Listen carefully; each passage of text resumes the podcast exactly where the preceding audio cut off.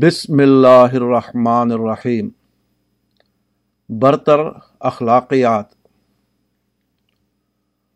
قرآن میں رسول اللہ صلی اللہ علیہ وسلم کے بارے میں ارشاد ہوا ہے، انک لعلی خلق عظیم، تم ایک اعلیٰ کردار پر ہو۔ امام عطیہ نے خلق عظیم کی تفسیر ادب عظیم سے کی ہے، تفسیر ابن کثیر۔ یہ بلند اخلاق اور اعلیٰ کردار کیا ہے، اس کی وضاحت رسول اللہ صلی اللہ علیہ وسلم کے بعض اقوال سے ہوتی ہے۔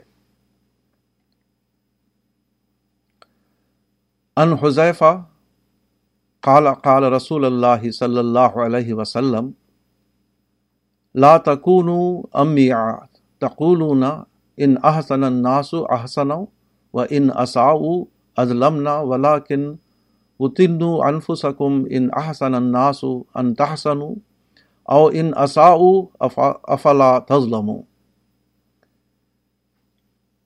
یعنی رسول اللہ صلی اللہ علیہ وسلم نے فرمایا، تم لوگ امیہ نہ بنو، یہ کہنے لگو کہ لوگ اچھا سلوک کریں گے تو ہم بھی اچھا سلوک کریں گے، اور لوگ برا کریں گے تو ہم بھی ان کے ساتھ ظلم کریں گے، بلکہ اپنے آپ کو اس کا خوگر بناؤ کہ لوگ اچھا سلوک کریں تب بھی تم اچھا سلوک کرو، اور لوگ برا سلوک کریں تو تم ان کے ساتھ ظلم نہ کرو۔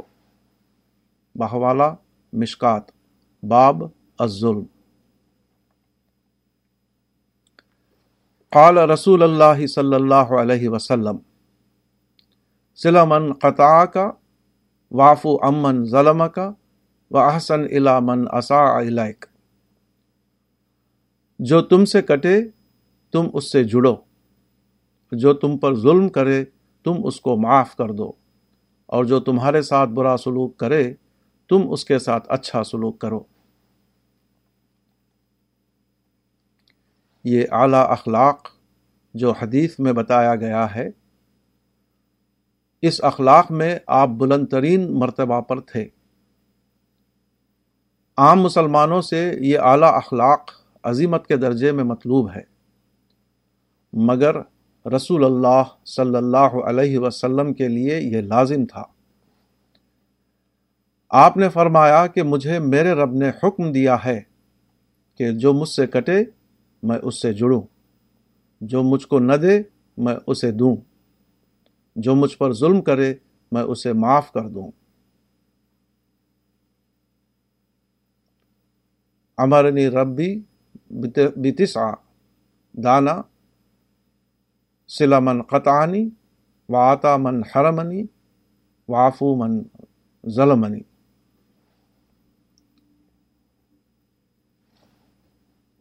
اخلاق کی دو سطح ہیں، ایک معمولی سطح اور دوسری برتر سطح۔ اخلاق کی معمولی سطح یہ ہے کہ آدمی کا اخلاق جوابی اخلاق ہو، جو مجھ سے جیسا کرے گا میں بھی اس کے ساتھ ویسا ہی کروں گا۔ یہ اس کا اصول ہو، جو شخص اس سے کٹے وہ بھی اس سے کٹ جائے، جو شخص اس پر ظلم کرے وہ بھی اس پر ظلم کرنے لگے، جو شخص اس کے ساتھ برائی کرے وہ بھی اس کے لیے برا بن جائے۔ یہ عام اخلاق ہیں۔ اس کے مقابلے میں برتر اخلاق یہ ہے کہ آدمی دوسرے کے رویے کی پرواہ کیے بغیر اپنا رویہ متعین کرے، اس کا اخلاق اصولی ہو نہ کہ جوابی۔ اعلیٰ اخلاقیات اس کا ایک عام اصول ہو جس کو وہ ہر جگہ برتے، خواہ معاملہ موافق کے ساتھ ہو یا مخالف کے ساتھ۔ وہ جڑنے والا ہو، حتیٰ کہ اس سے بھی جو اس سے قطع تعلق کرے۔ وہ بہتر سلوک کرنے والا ہو، حتیٰ کہ اس کے ساتھ بھی جو اس سے برا سلوک کرے۔ وہ نظر انداز کرنے والا ہو، حتیٰ کہ اس سے بھی جو اس پر ظلم کرتا ہو۔ فرانس کے مشہور فلسفی والٹیر نے کہا تھا کہ کوئی شخص اپنے قریبی لوگوں میں ہیرو نہیں ہوتا۔ No one is a hero to his valet, کیونکہ قریبی لوگوں کی نظر میں آدمی کی نجی زندگی ہوتی ہے، اور نجی زندگی میں کوئی بھی کامل نہیں ہوتا۔ دور والوں کو ایک شخص جتنا اچھا معلوم ہوتا ہے، قریب کے لوگوں کو وہ اتنا اچھا معلوم نہیں ہوتا۔ اس لیے قریبی لوگوں کے اندر اس کے بارے میں ہیرو کے جذبات پیدا نہیں ہوتے، مگر سورن سمتھ نے لکھا ہے کہ یہ کلیہ پیغمبر اسلام صلی اللہ علیہ وسلم پر صادق نہیں آتا، کیونکہ تاریخ بتاتی ہے کہ جو شخص جتنا زیادہ آپ سے قریب تھا، اتنا ہی زیادہ وہ آپ کی خوبیوں کا شیدائی تھا۔ زید بن حارثہ رضی اللہ عنہ قبیلہ کلب کے ایک شخص حارثہ بن سراحیل کے لڑکے تھے۔ ان کی ماں سعودی بنت خولبہ تھیں، جو قبیلہ طے کی ایک شاخ بنی معان سے تعلق رکھتی تھیں۔ زید جب آٹھ سال کے تھے، اس وقت ان کی ماں ان کو لے کر اپنے میکے گئیں۔ وہاں بنی قین بن جسر کے لوگوں نے ان کے پڑاؤ پر حملہ کیا۔ وہ جو کچھ لوٹ کر لے گئے اس میں زید بھی تھے۔ اس کے بعد انہوں نے عکاظ کے میلے میں لے جا کر ان کو بیچ دیا۔ ان کو حکیم بن حزام نے خریدا، جو حضرت خدیجہ رضی اللہ عنہ کے بھتیجے تھے۔ وہ اس بچے کو مکہ لائے اور غلام کی حیثیت سے اپنی پھوپھی کو دے دیا۔ رسول اللہ صلی اللہ علیہ وسلم کا نکاح حضرت خدیجہ سے ہوا تو حضرت خدیجہ نے ان کو رسول اللہ صلی اللہ علیہ وسلم کی خدمت میں دے دیا۔ اس وقت زید کی عمر پندرہ سال تھی۔ کچھ عرصہ بعد زید رضی اللہ عنہ کے باپ اور چچا کو معلوم ہوا تو وہ مکہ آئے تاکہ اپنے بچے کو حاصل کر کے اپنے ساتھ لے جائیں۔ وہ رسول اللہ صلی اللہ علیہ وسلم سے ملے اور کہا کہ آپ جو فدیہ لینا چاہیں ہم دینے کے لیے تیار ہیں، آپ ہمارا بچہ ہم کو دے دیں۔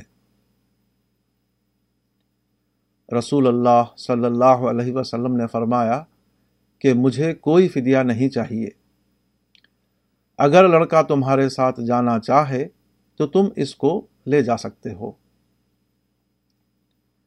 آپ صلی اللہ علیہ وسلم نے زید کو بلایا اور کہا، ان کو پہچانتے ہو؟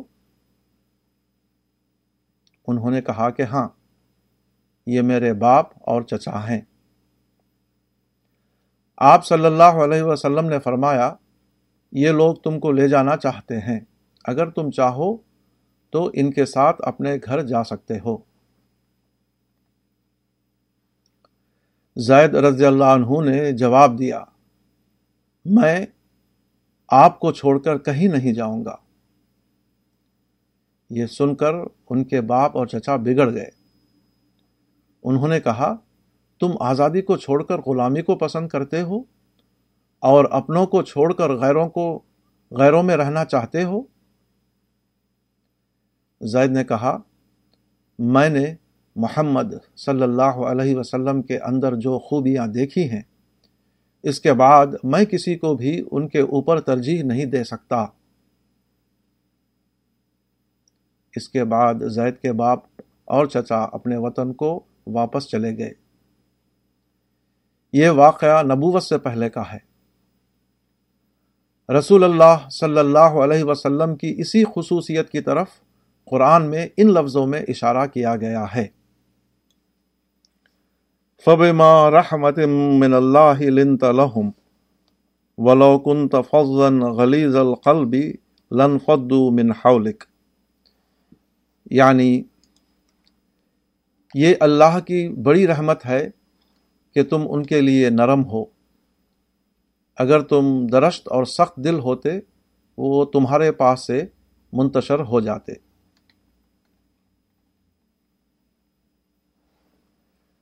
پیغمبر اسلام کا یہی اعلیٰ کردار تھا جس نے آپ کے اندر تسخیری قوت پیدا کر دی.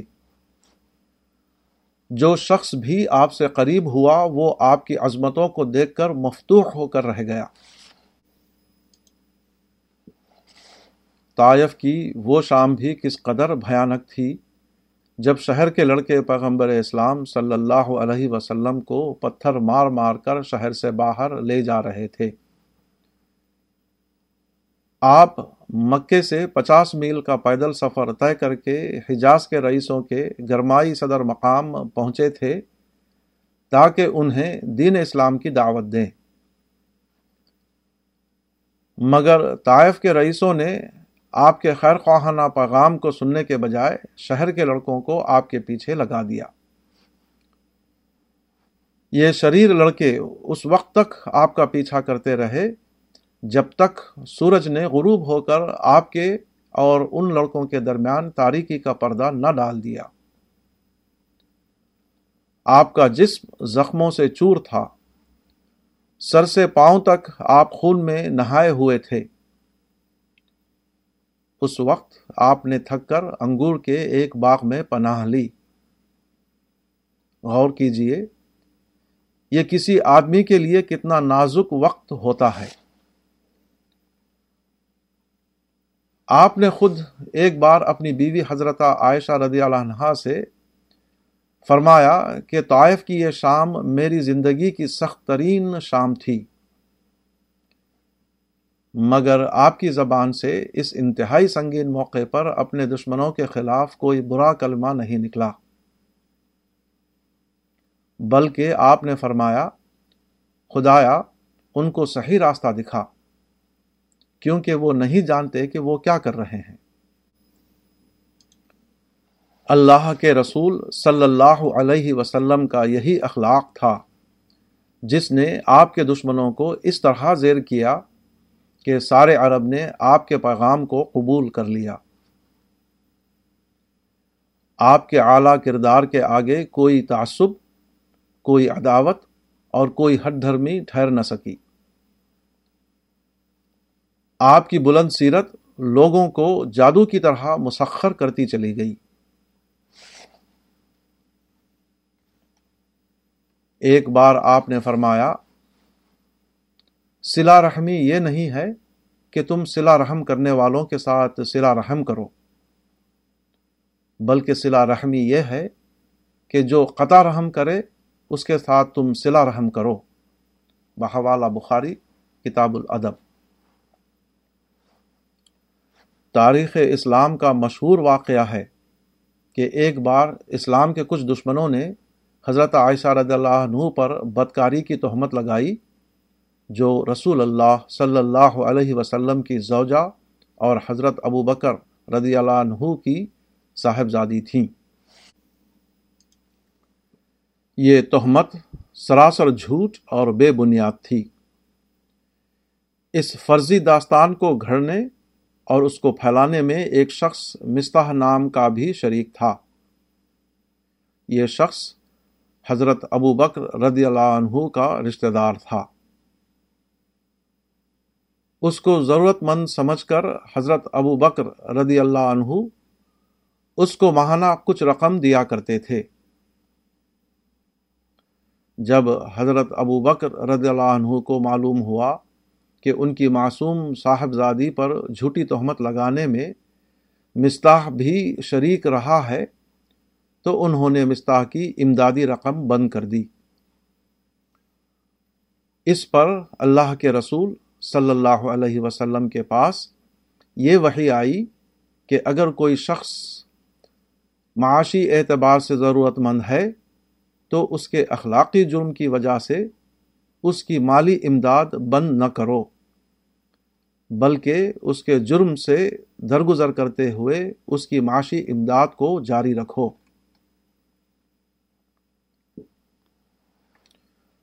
قرآن میں کہا گیا ہے کہ تم میں سے جو لوگ صاحب فضل اور کشائش والے ہیں وہ اس بات کی قسم نہ کھائیں کہ وہ اپنے رشتہ داروں، محتاجوں اور اللہ کی راہ میں وطن چھوڑنے والوں کی مدد نہ کریں گے۔ ان کو معاف کر دینا چاہیے اور درگزر کرنا چاہیے۔ کیا تم نہیں چاہتے کہ اللہ تم کو معاف کر دے؟ اور اللہ معاف کرنے والا مہربان ہے۔ بحوالہ سورۃ النور آیت بائیس۔ حضرت ابو بکر رضی اللہ عنہ ہی کا واقعہ ہے کہ ایک بار وہ رسول اللہ صلی اللہ علیہ وسلم کے پاس بیٹھے ہوئے تھے کہ ایک شخص نے آ کر آپ کو برا بھلا کہا۔ حضرت ابو بکر رضی اللہ عنہ پہلی بار سن کر چپ رہے۔ اس نے دوسری بار برا بھلا کہا تو اس وقت بھی آپ چپ رہے، مگر جب اس نے تیسری بار بد زبانی کی تو آپ خاموش نہ رہ سکے اور جواب میں بول اٹھے۔ یہ دیکھ کر رسول اللہ صلی اللہ علیہ وسلم فوراً وہاں سے اٹھ گئے۔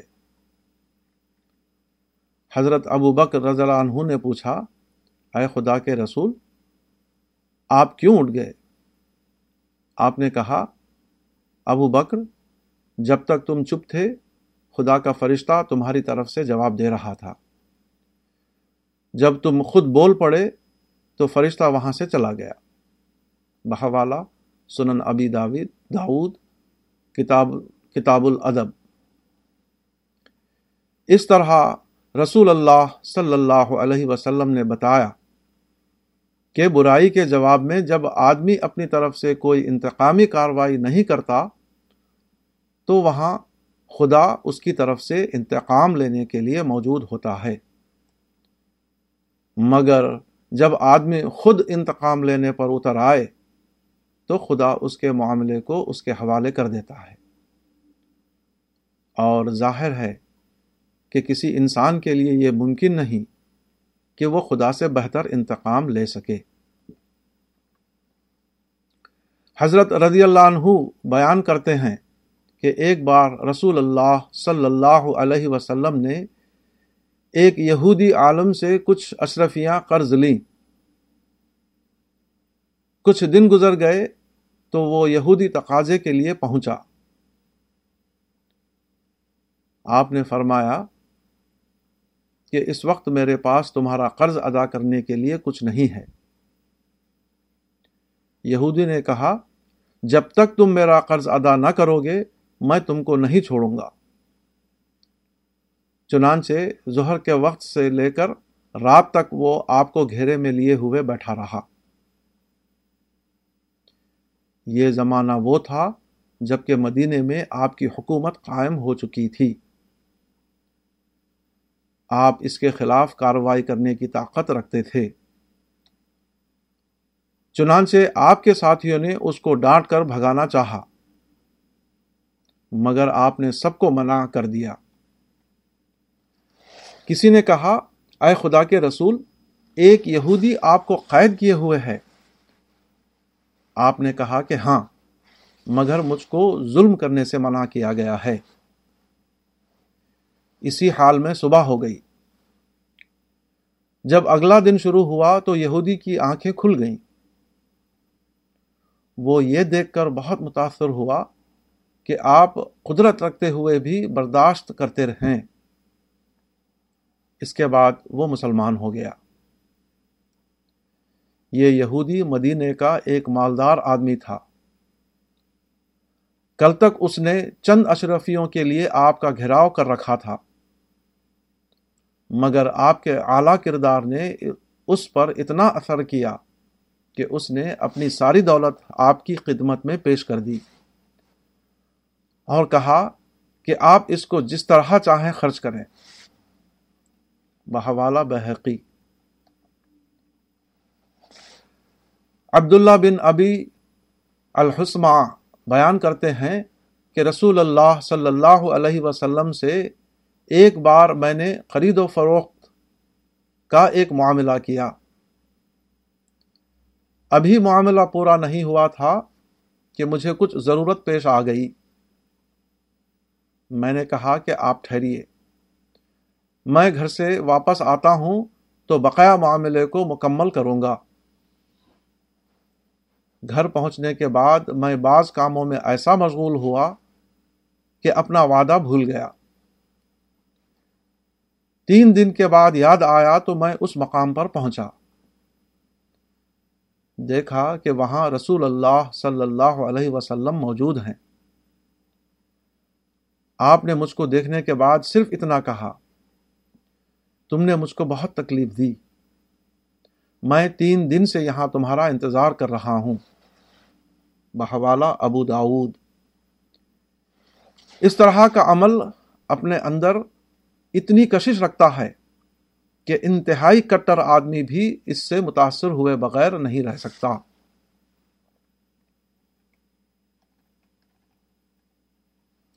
حضرت عائشہ رضی اللہ عنہا بتاتی ہیں کہ یہودی عالموں کی ایک جماعت رسول اللہ صلی اللہ علیہ وسلم کے پاس آئی۔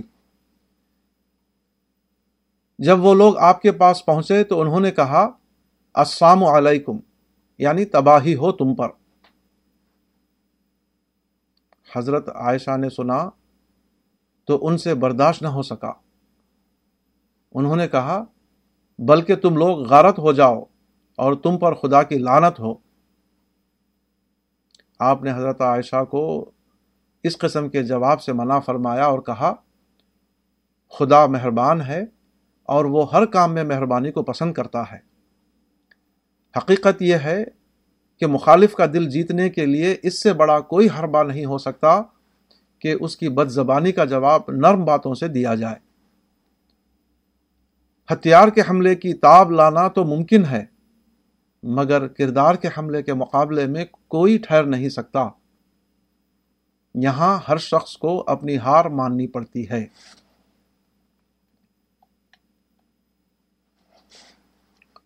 براء بن غازب رضی اللہ عنہ بیان کرتے ہیں کہ رسول اللہ صلی اللہ علیہ وسلم نے حدیبیہ کے موقع پر تین شرطوں کے ساتھ قریش سے معاہدہ کیا تھا۔ ان میں سے ایک شرط یہ تھی کہ کوئی غیر مسلم اسلام قبول کر کے مسلمانوں کے یہاں چلا جائے تو مسلمان اس کو واپس کر دیں گے، مگر جو مسلمان قریش کے پاس پہنچ جائے اس کو قریش واپس نہیں کریں گے۔ یہ معاہدہ ہو رہا تھا کہ ایک مسلم نوجوان ابو جندل مکے سے بھاگ کر حدیبیہ پہنچے۔ ان کو ان کے گھر والوں نے اسلام کے جرم میں قید کر رکھا تھا۔ وہ بیڑیاں پہنے ہوئے اس حال میں حدیبیہ پہنچے کہ ان کا جسم بیڑیوں کی رگڑ سے زخمی ہو رہا تھا۔ وہ فریاد کر رہے تھے اور کہہ رہے تھے کہ مجھ کو دشمنوں کے چنگل سے بچاؤ۔ یہ بے حد نازک وقت تھا۔ رسول اللہ صلی اللہ علیہ وسلم کے ساتھیوں نے تلواریں نکال لیں۔ ابو جندل کے جذباتی واقعے کو دیکھنے کے بعد لوگوں کا رجحان ہو گیا کہ معاہدہ کو توڑ کر ابو جندل کی زندگی کو بچایا جائے۔ دوسری طرف مکے والوں نے کہا محمد، ہمارے اور تمہارے درمیان جو معاہدہ ہوا ہے یہ اس کی تکمیل کا پہلا موقع ہے۔ بالآخر اللہ کے رسول نے فیصلہ کیا کہ جو معاہدہ طے ہو چکا ہے اب اس سے ہم پھر نہیں سکتے۔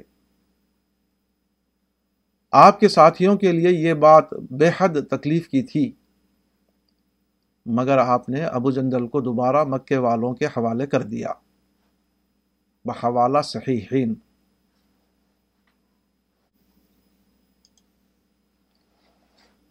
بظاہر اس واقعے کے معنی یہ تھے کہ مظلوم کو دوبارہ ظالم کے چنگل میں دے دیا جائے،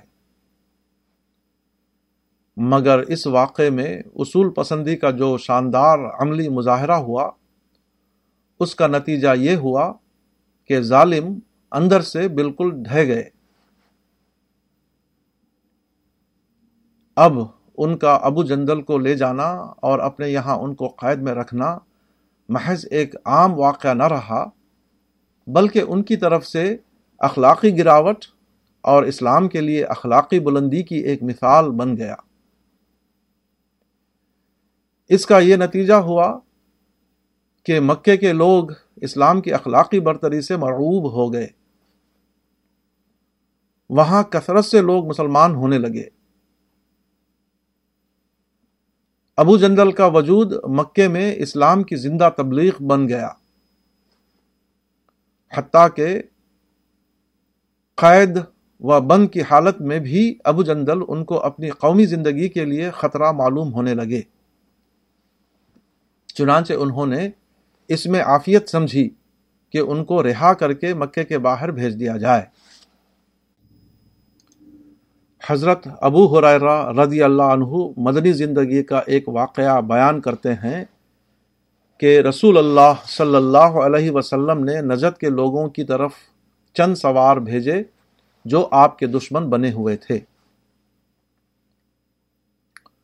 وہ شہر یمامہ کے حاکم ثمامہ بن افال کو راستے میں پا گئے اور اس کو گرفتار کر لائے۔ مدینہ پہنچ کر انہوں نے اس کو مسجد کے ایک ستون سے باندھ دیا۔ رسول اللہ صلی اللہ علیہ وسلم اس کے پاس آئے اور حال پوچھا۔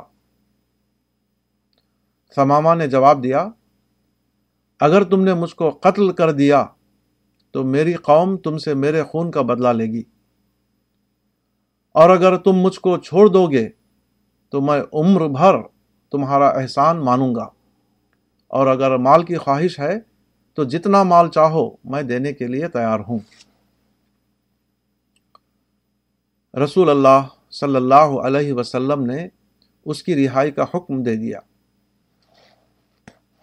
یہ واقعہ اس وقت کی دنیا میں بہت عجیب تھا، کیونکہ قبائلی زندگی میں کسی دشمن کے ہاتھ آ جانے کے بعد اس کا ایک ہی انجام تھا، اور وہ یہ کہ اس کو قتل کر دیا جائے۔ رسول اللہ نے اس کے جسم کو تو قتل نہیں کیا، مگر اپنے اخلاقی سلوک سے اس کی روح کو قتل کر دیا۔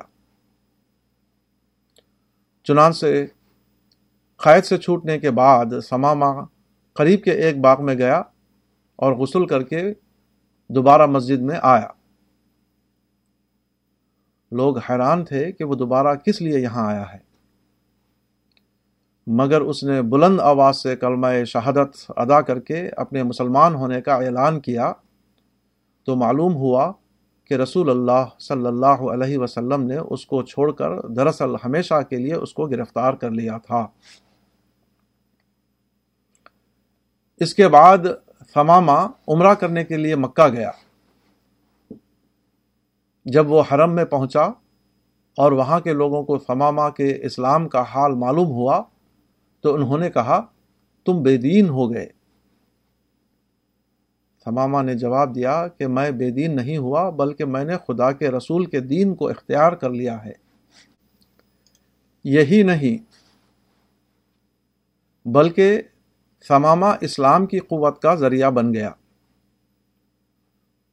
اس زمانے میں مکے کے لوگوں کو باہر کے جن مقامات سے گندم فراہم ہوتی تھی، ان میں یمامہ کا ایک خاص مقام تھا۔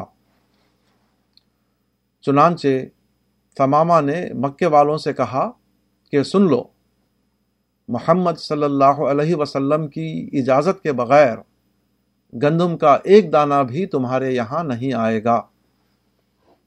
بحوالہ صحیح مسلم۔ کردار بظاہر ایک بے قیمت چیز ہے، مگر اس کو دے کر آدمی ہر چیز خرید لیتا ہے۔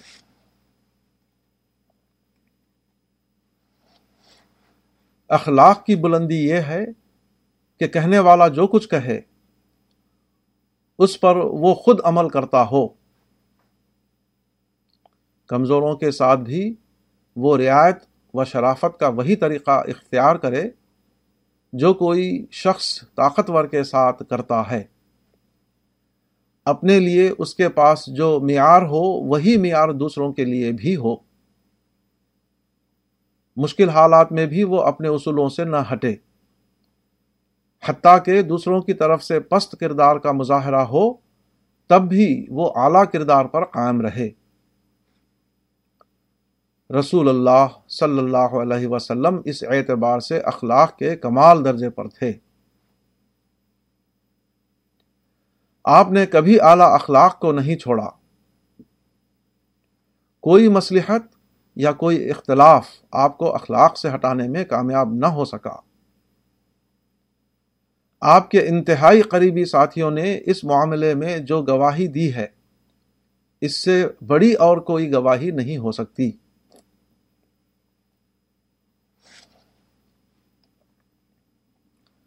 سعید بن ہشام تابعی نے آپ کی زوجہ عائشہ رضی اللہ عنہ سے پوچھا کہ رسول اللہ صلی اللہ علیہ وسلم کا اخلاق کیسا تھا؟ انہوں نے جواب دیا، آپ کا اخلاق تو قرآن تھا. گویا قرآن کی صورت میں مطلوب زندگی کا جو نقشہ آپ نے دوسروں کے سامنے پیش کیا، خود آپ اسی نقشے میں ڈھل گئے.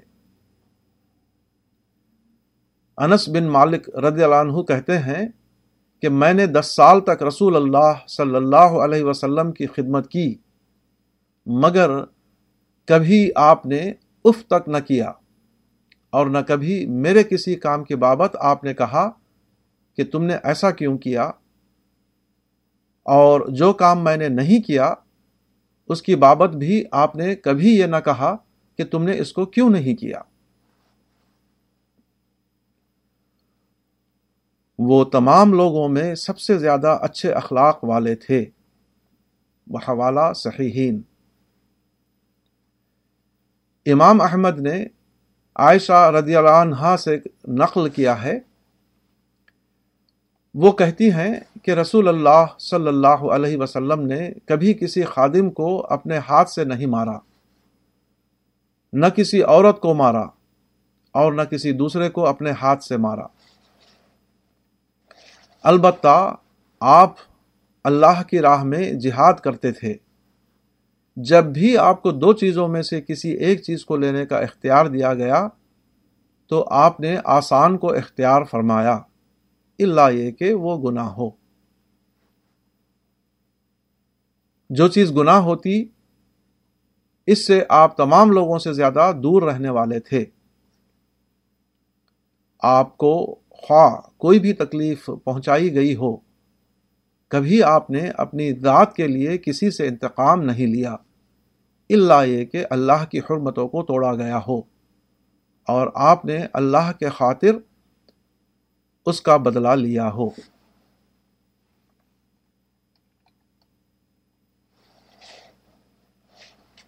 رسول اللہ صلی اللہ علیہ وسلم کا یہی کردار تھا جس نے آپ کو دشمنوں کی نظر میں بھی قابل عزت بنا دیا. جن لوگوں نے آپ کا ساتھ دیا وہ ہر طرح کی مصیبت اور نقصان کے باوجود آپ کے ساتھ جڑے رہے. اپنی مظلومی کے دور میں بھی آپ لوگوں کی نظر میں اتنے ہی محبوب تھے جتنا فتح و غلبہ کے دور میں. آپ کو دور سے دیکھنے والوں نے آپ کو جیسا پایا ویسا ہی ان لوگوں نے بھی پایا جو آپ کو قریب سے دیکھ رہے تھے.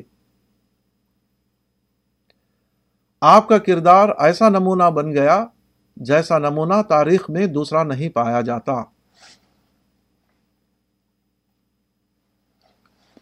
آپ کا اعلیٰ کردار آپ کی بااصول زندگی کا ایک مستقل جز تھا. یہی وجہ ہے کہ وہ ان افراد کے ساتھ بھی بدستور باقی رہتا تھا جن سے آپ کو شکایت یا تکلیف پہنچی ہو.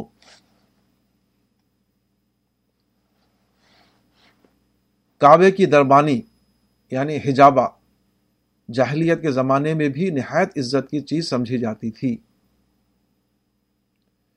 یہ دربانی قدیم ترین زمانے سے ایک خاص خاندان میں چلی آ رہی تھی۔ رسول اللہ صلی اللہ علیہ وسلم کے زمانے میں اس خاندان کے ایک فرد عثمان بن طلحہ کعبے کے دربان تھے۔ انہی کے پاس کعبے کی کنجیاں رہتی تھیں۔ بخاری نے روایت کیا ہے کہ ہجرت سے پہلے ایک بار رسول اللہ صلی اللہ علیہ وسلم نے چاہا کہ کعبے کے اندر داخل ہو کر عبادت کریں۔ آپ نے عثمان بن طلحہ سے کنجی مانگی تاکہ اس کا دروازہ کھول سکیں، مگر عثمان بن طلحہ نے انکار کیا اور آپ کو برا بھلا کہا۔ آپ نے فرمایا، اے عثمان، کسی دن تم دیکھو گے کہ یہ کنجی میرے ہاتھ میں ہوگی، مجھے اختیار ہوگا کہ میں جس کو چاہوں اسے دوں۔ یہ سن کر عثمان بن طلحہ نے کہا،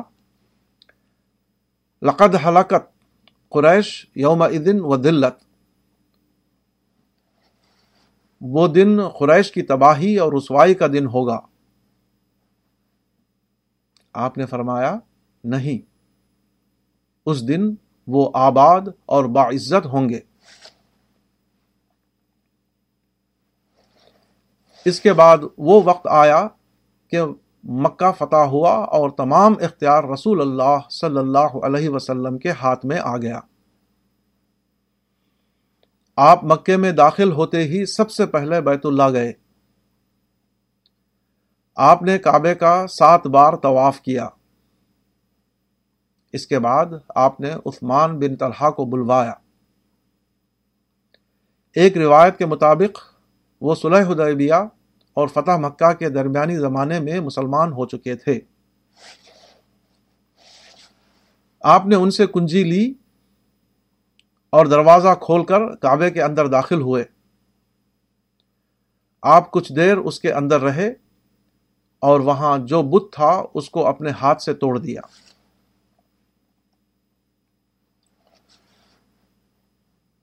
رسول اللہ صلی اللہ علیہ وسلم کعبے کے باہر نکلے تو آپ کے ہاتھ میں اس کی کنجی تھی اور آپ یہ آیت پڑھ رہے تھے، ان اللہ یامرکم ان تعودوا الا امانات الی اہلہا، اللہ تم کو حکم دیتا ہے کہ تم امانتیں اہل امانت کے سپرد کر دو۔ اس وقت آپ کے چچا زاد بھائی اور داماد حضرت علی کھڑے ہو گئے اور کہا، یا رسول اللہ، اجمع لنا الحجابہ ما سقایا صلی اللہ علیہ، یعنی اللہ کی رحمت آپ پر ہو، ہم بنو ہاشم کو پہلے سے زائرین کعبہ کو پانی پلانے کی خدمت حاصل ہے، اب کعبے کی کلیت برداری بھی ہمیں کو دے دیجیے۔ رسول اللہ صلی اللہ علیہ وسلم نے حضرت علی کے سوال کا کوئی جواب نہیں دیا۔ آپ نے فرمایا، عثمان بن طلحہ کہاں ہیں؟ ان کو بلایا گیا۔ آپ نے کعبے کی کنجی ان کے حوالے کرتے ہوئے کہا، حق مفتاحک یا عثمان، الیوم یوم برو وفا، خذوہا خالدہ طالدہ، لا ینزعوہا منکم الا ظالم، اے عثمان، اپنی کنجی لو، آج وفا اور سلوک کا دن ہے، اس کو لو، یہ تمہارے خاندان میں ہمیشہ موروثی طور پر رہے گی، ظالم کے سوا کوئی بھی تم سے اس کو نہیں چھینے گا۔ حوالہ زاد المعاد جلد اول۔ رسول اللہ صلی اللہ علیہ وسلم کی اس سنت سے معلوم ہوتا ہے کہ حقوق کی ادائیگی اور امانتوں کی واپسی کے معاملے میں مسلمانوں کو اتنا زیادہ پابند ہونا چاہیے کہ صاحب حق کی طرف سے تلخی کا مظاہرہ ہو، تب بھی جس کا جو حق ہے اس کو اس کا حق پورا پورا ادا کیا جائے۔ ادائیگی حقوق سے کسی حال میں بھی تجاوز نہ کیا جائے، خواہ وہ اپنی طبیعت کے کتنا ہی خلاف ہو۔